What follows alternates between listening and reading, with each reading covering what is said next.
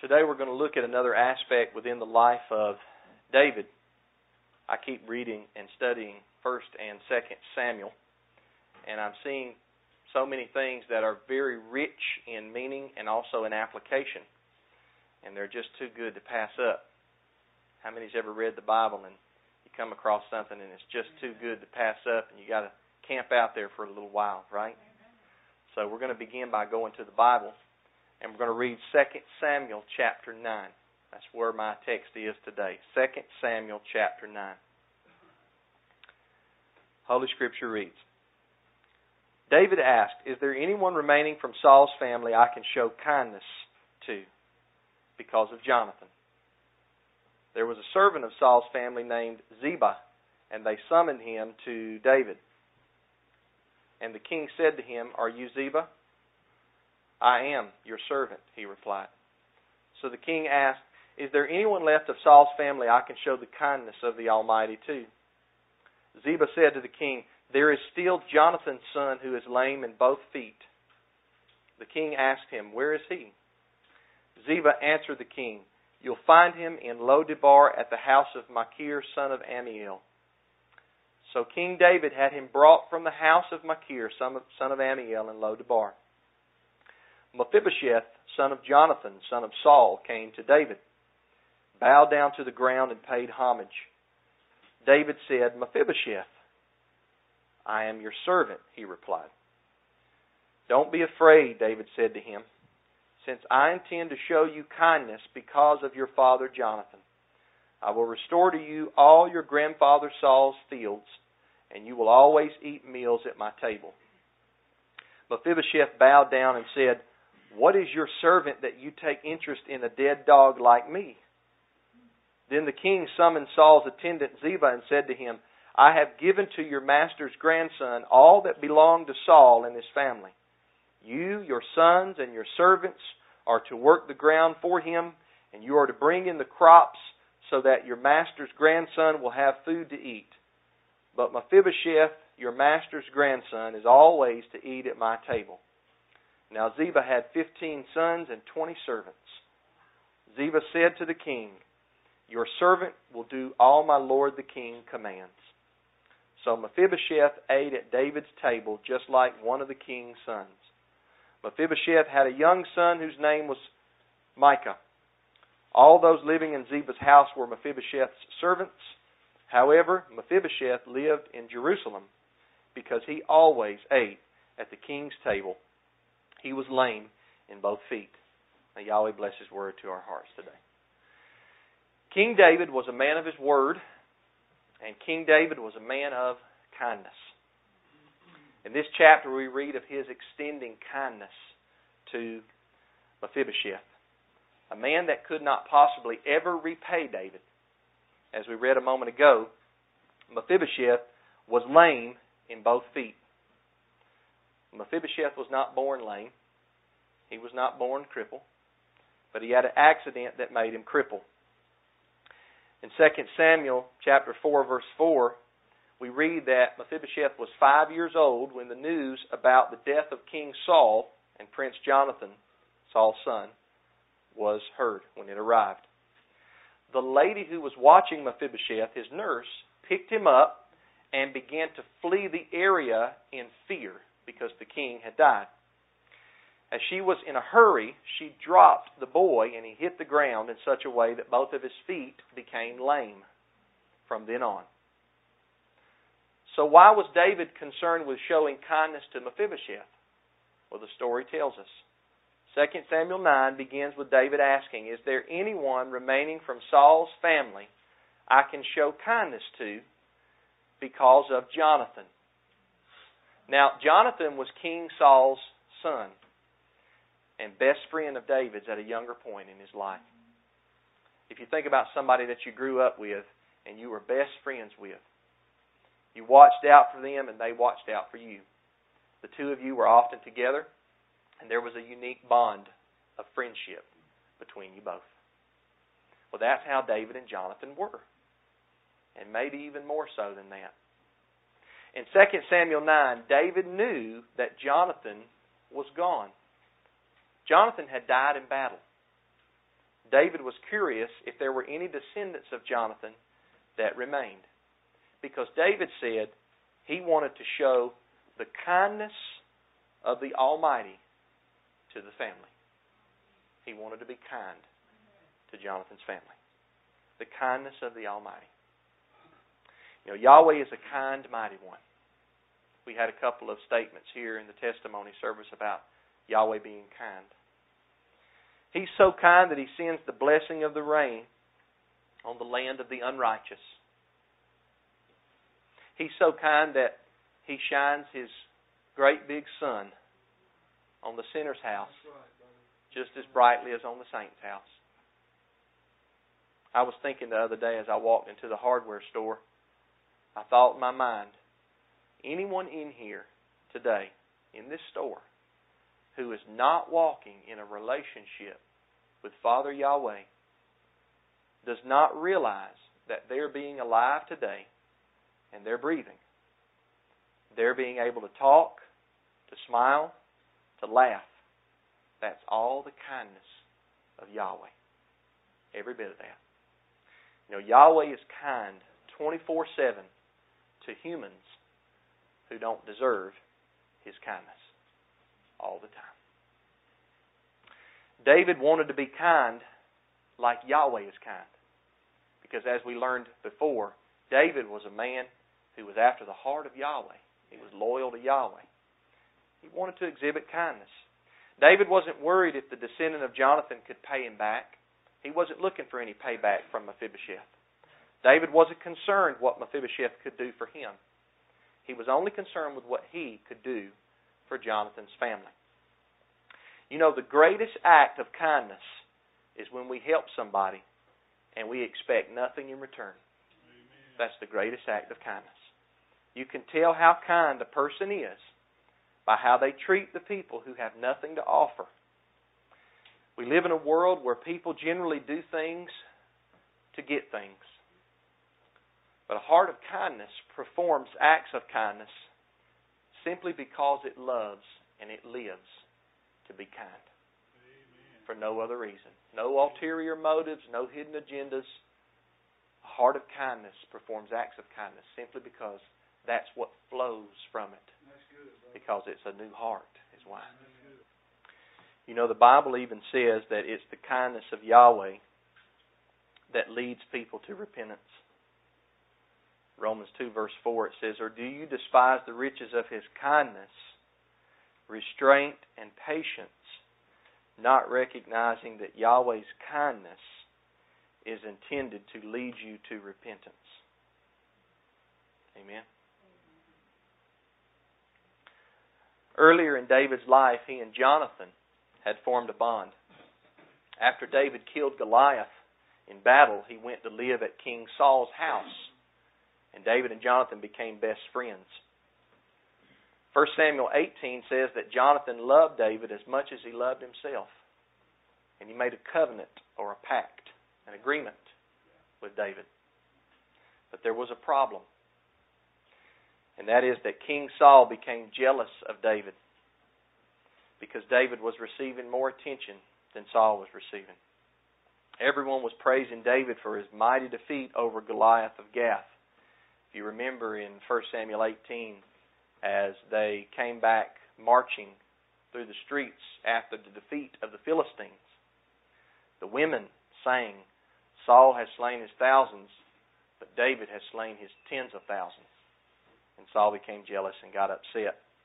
And rage overtook King Saul to the point that he attempted to kill David, to murder David, in 1 Samuel chapter 18. Saul threw a spear at David while David was playing the harp and this beautiful praise music to Yahweh to try to calm the evil spirit that was tormenting King Saul. Saul was so much in a jealous rage of David that he threw a javelin at young David with murder in his heart. He wanted to kill David. But David escaped the evil hand of Saul. In 1 Samuel 19, Saul ordered his son Jonathan to kill David. But remember, Jonathan had made a pact, a covenant with David. So Jonathan hid David secretly, And then Jonathan went and spoke kindly to his dad, Saul, about David. Jonathan got Saul to calm down, and everything was okay for a little while, but later on it happened again. Saul threw another spear at David with the intent to murder David. David escaped. In 1 Samuel chapter 20, we read of the last time that David and Jonathan saw each other. They had a secret conversation because David was so afraid of his life in the presence of Saul. David and Jonathan talked, and at one point in 1 Samuel 20, Jonathan said to David this quote, If I continue to live, treat me with Yahweh's kindness. But if I die, don't ever withdraw your kindness from my household. End of quote.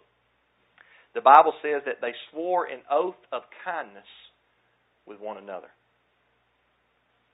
At the end of the chapter, the time had come for them to say goodbye. Saul's rage had grown to the point that he threw a spear, not this time at David, but this time he threw one at his own son, Jonathan. Threw a spear at Jonathan with the intent to kill him. Why? Because Jonathan sided with David. Jonathan and David wept with each other that day. The Bible says that Jonathan wept, but David wept more. They had a brotherly bond that only can be explained by Yahweh creating that between friends. Now that's the background of our opening text in 2 Samuel 9. This is why, in 2 Samuel 9, David was wondering if there was anybody left from the descendants of Jonathan after Saul and Jonathan had died. And there was. Jonathan's son, Mephibosheth. 2 Samuel 9, verses 5 through 6 says that King David had him brought to the palace. And when crippled Mephibosheth came up to David, however he did it, whether it was in crutches, whether somebody carried him, whether it was some kind of chair they halted him in there, in on, he came up to David and he bowed down and worshiped to King David, paid homage to the king. And I can imagine that he was worried.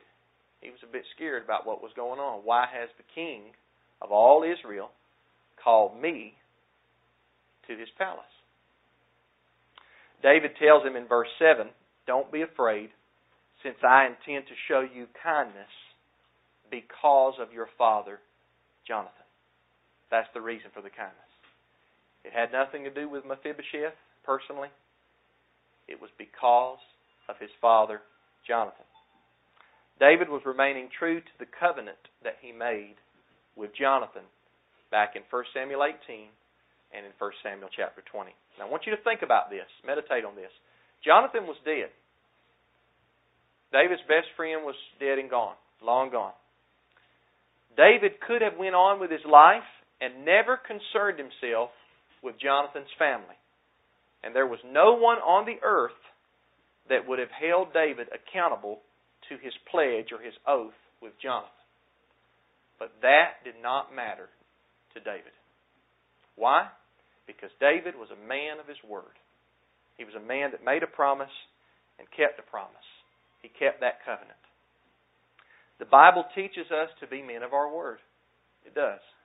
In Psalm 15, it says that the man who keeps his word, whatever the cost, is a man who will dwell on Yahweh's holy mountain. David was that kind of man. He cared not that Jonathan had died. He knew that Yahweh was a witness in that oath with his best friend. Yahweh was watching that oath that he swore with Jonathan. So David stood true to that oath. In 2 Samuel 9, verse 7, David tells Mephibosheth, I will restore to you all your grandfather Saul's fields and you will always eat meals at my table. Mephibosheth, you get all of Saul's property. Mephibosheth, you get to sit at the table, not just a table in the palace, but you get to sit with me at the same table that I eat at. So Mephibosheth would be treated like royalty, even though he was not. Mephibosheth was astonished he bowed down towards David again and he said this What is your servant? He's speaking of himself. What is your servant that you take an interest in a dead dog like me? He actually said that. That's a literal rendering from the Hebrew. He called himself a dead dog. And that word dead in Hebrew means dead, and that word dog in Hebrew means dog. and he's saying, Look, I'm worthless in the natural. That's what he was saying. I'm worthless. I can't work for you. I can't do anything for you. He couldn't help out. He was lame in both feet. He wondered why in the world David would treat me with so much honor. Why does he want me to come to the palace? There was nothing he could do for David to earn that honor. But honor came to him because he was the son of Jonathan. He was related to Jonathan, whom David had made a covenant with. Mephibosheth's relationship to Jonathan made all the difference in the world. Everything that once belonged to King Saul and his family was now handed to Saul's grandson, son of Jonathan, Mephibosheth.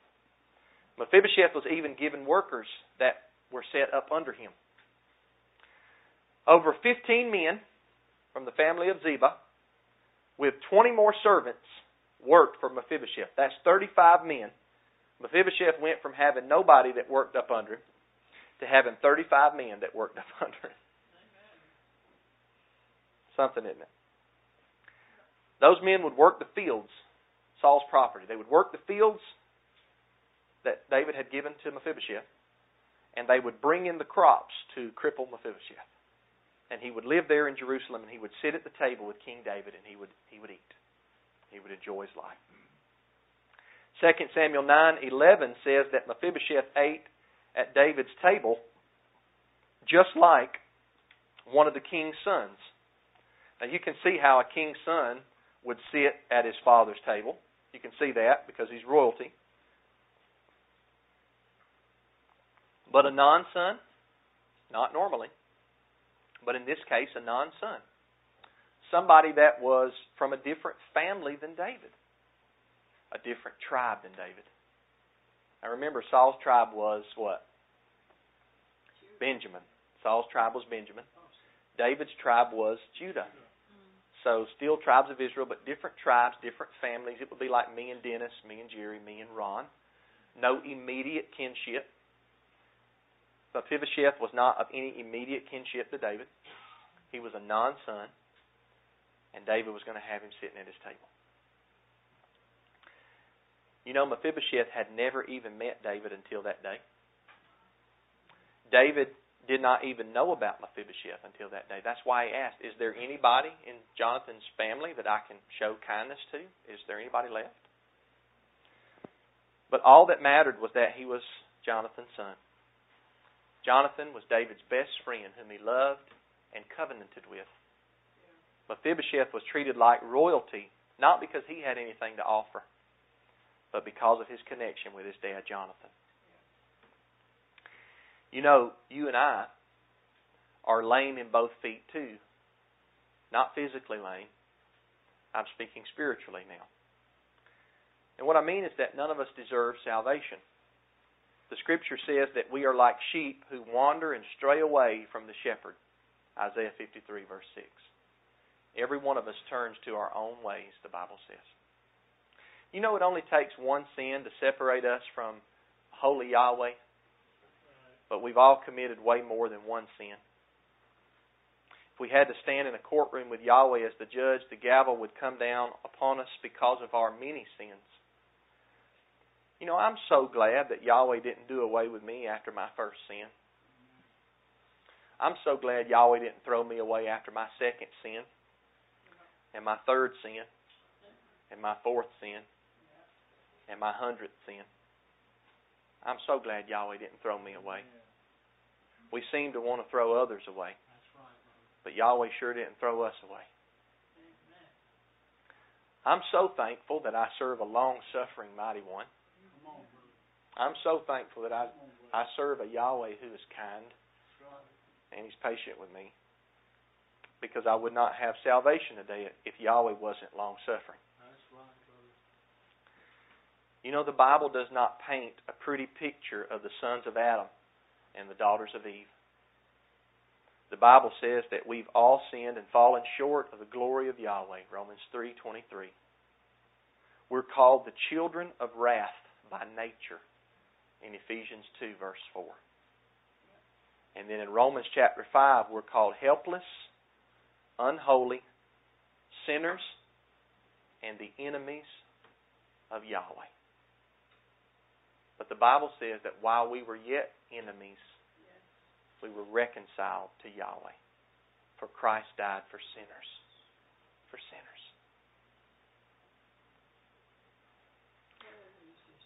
These are all descriptions of who we are naturally. We are not commandment keepers by nature. We are commandment breakers by nature. And when you get that, when you understand that, His kindness will overflow to you. It will become such a precious thing to you. You won't be able to stand it and contain it. And it'll be even when you drive down the road in your work clothes and your work truck and you're filthy and Yahweh's kindness all of a sudden comes on your mind and you realize I'm so undeserving of all of this, Yahweh. Why have you done this for me? And it overflows like a fountain that can't hold it. The Bible is not a book about how good we are. The Bible is a book about how holy and lofty, but yet kind Yahweh is. Let me say that again. The Bible is a book about how holy, set apart, lofty, but yet Yahweh is. It is a book about how Yahweh shows us kindness even though we are lame in both feet we, like Mephibosheth, have nothing to offer to the king except our lame, crippled condition. A condition of being spiritually crippled, and actually, according to Ephesians 2, verse 1, spiritually dead. But praise Yahweh that He has shown kindness to me. But it's not because of anything I have done or may do for Him It's because I'm connected to his perfect son, Yeshua the Messiah. Just like Mephibosheth was connected to Jonathan. Yahweh has kindness upon us because of our relationship to Yeshua. Yeshua has been anointed with the oil of joy above his companions or his fellows. And the reason that Yahweh anointed him with that oil of joy, oil of gladness, is because he, he loved righteousness and he hated lawlessness. And that's not just one time. He always loved righteousness. And he always hated lawlessness. Never sinned, not one time. And therefore we place our faith in him, the perfect Lamb. All my sins have been washed clean. Hallelujah.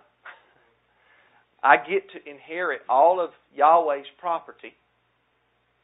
I get to sit at the table of Yahweh and eat. I get to be treated like royalty because of my Messiah. Not because of me, but because of my Messiah. He holds my hand. The Messiah holds my hand. And he walks with me through the door. And he tells Yahweh, This one is with me. Yahweh looks, he nods, he gives the thumbs up. He makes it in because he's with you. You know, if a kid comes over to my house that I've never met, I've never seen him before in my life, and he walks into my house, slams the door, takes his shoes off, sits at my table, and says, What's for dinner? I might get a little ticked off. I would probably look at him and say, Are you insane? What is this madness? What are you doing? But if Benjamin, my son, opened the door and said, Hey, Dad, I've invited my friend over for dinner to eat tonight with our family. He's my friend. That's entirely different. That kid has a connection with Benjamin. And therefore I treat him differently. Because he walked through my door with Benjamin. I can eat at the table of Father Yahweh for only one reason, and that's because I place my faith in His Son. I've admitted that I'm lame in both of my feet. I've admitted, I do it every day, that I'm a wandering sheep. I've attached myself to Yeshua, and that makes me a co heir with him and an heir in Father Yahweh's family and thus his property, his kingdom. so to speak. In other words, I'm eating at the table with Mephibosheth. All that Yeshua gets, I get because I'm a joint heir. I know that you feel undeserving of Yahweh's kindness. And that's okay because you are undeserving of it. And so am I. So am I. Grace that is owed is no longer grace. Amen. That's okay. Mephibosheth probably felt undeserving every day. Every day he would wake up. He wasn't able to work. He wasn't able to do anything. But those men would go out and work the fields that were given to him. And he would sit down with David. David would look over at him. David would smile. Bring the best of the best. This is this is Jonathan's son. He's connected to my friend Jonathan. That means he's royalty in my family because of the covenant that I made. Mephibosheth probably felt undeserving every day. That's just how it is. When you're undeserving, you're going to feel that way, but it's okay. You still get to sit at Yahweh's table. You still do. Yahweh still loves you, even though you're undeserving and I'm undeserving. Yahweh loves you. He loves you. He cares for you. He's kind. Yahweh is so kind. When I think about how kind Yahweh is, I get a little beside myself. Because I don't deserve Yahweh's kingdom. I could never make it to his kingdom by myself, on my own. I could never make it. I would never be allowed to sit at the king's table if it depended on Matthew. I would not be allowed. But the good news is, is that it does not depend on me, just like it did not depend on Mephibosheth. It all depends on who we're connected to. Amen. Let's stand and close in a word of prayer. Heavenly Father, I thank you so much for your grace, your mercy, and your kindness. Father Yahweh, may we be people of kindness, people of generosity, people of love. May we remember that you send your rain and your sun, and you feed people that never acknowledge you, but you still do for them. May we follow in the footsteps and be perfect like you are, Father in heaven. Father Yahweh, thank you for the kindness that you've shown to me, to all the saints in the Messiah. For it's through him that we pray this prayer to you. Amen.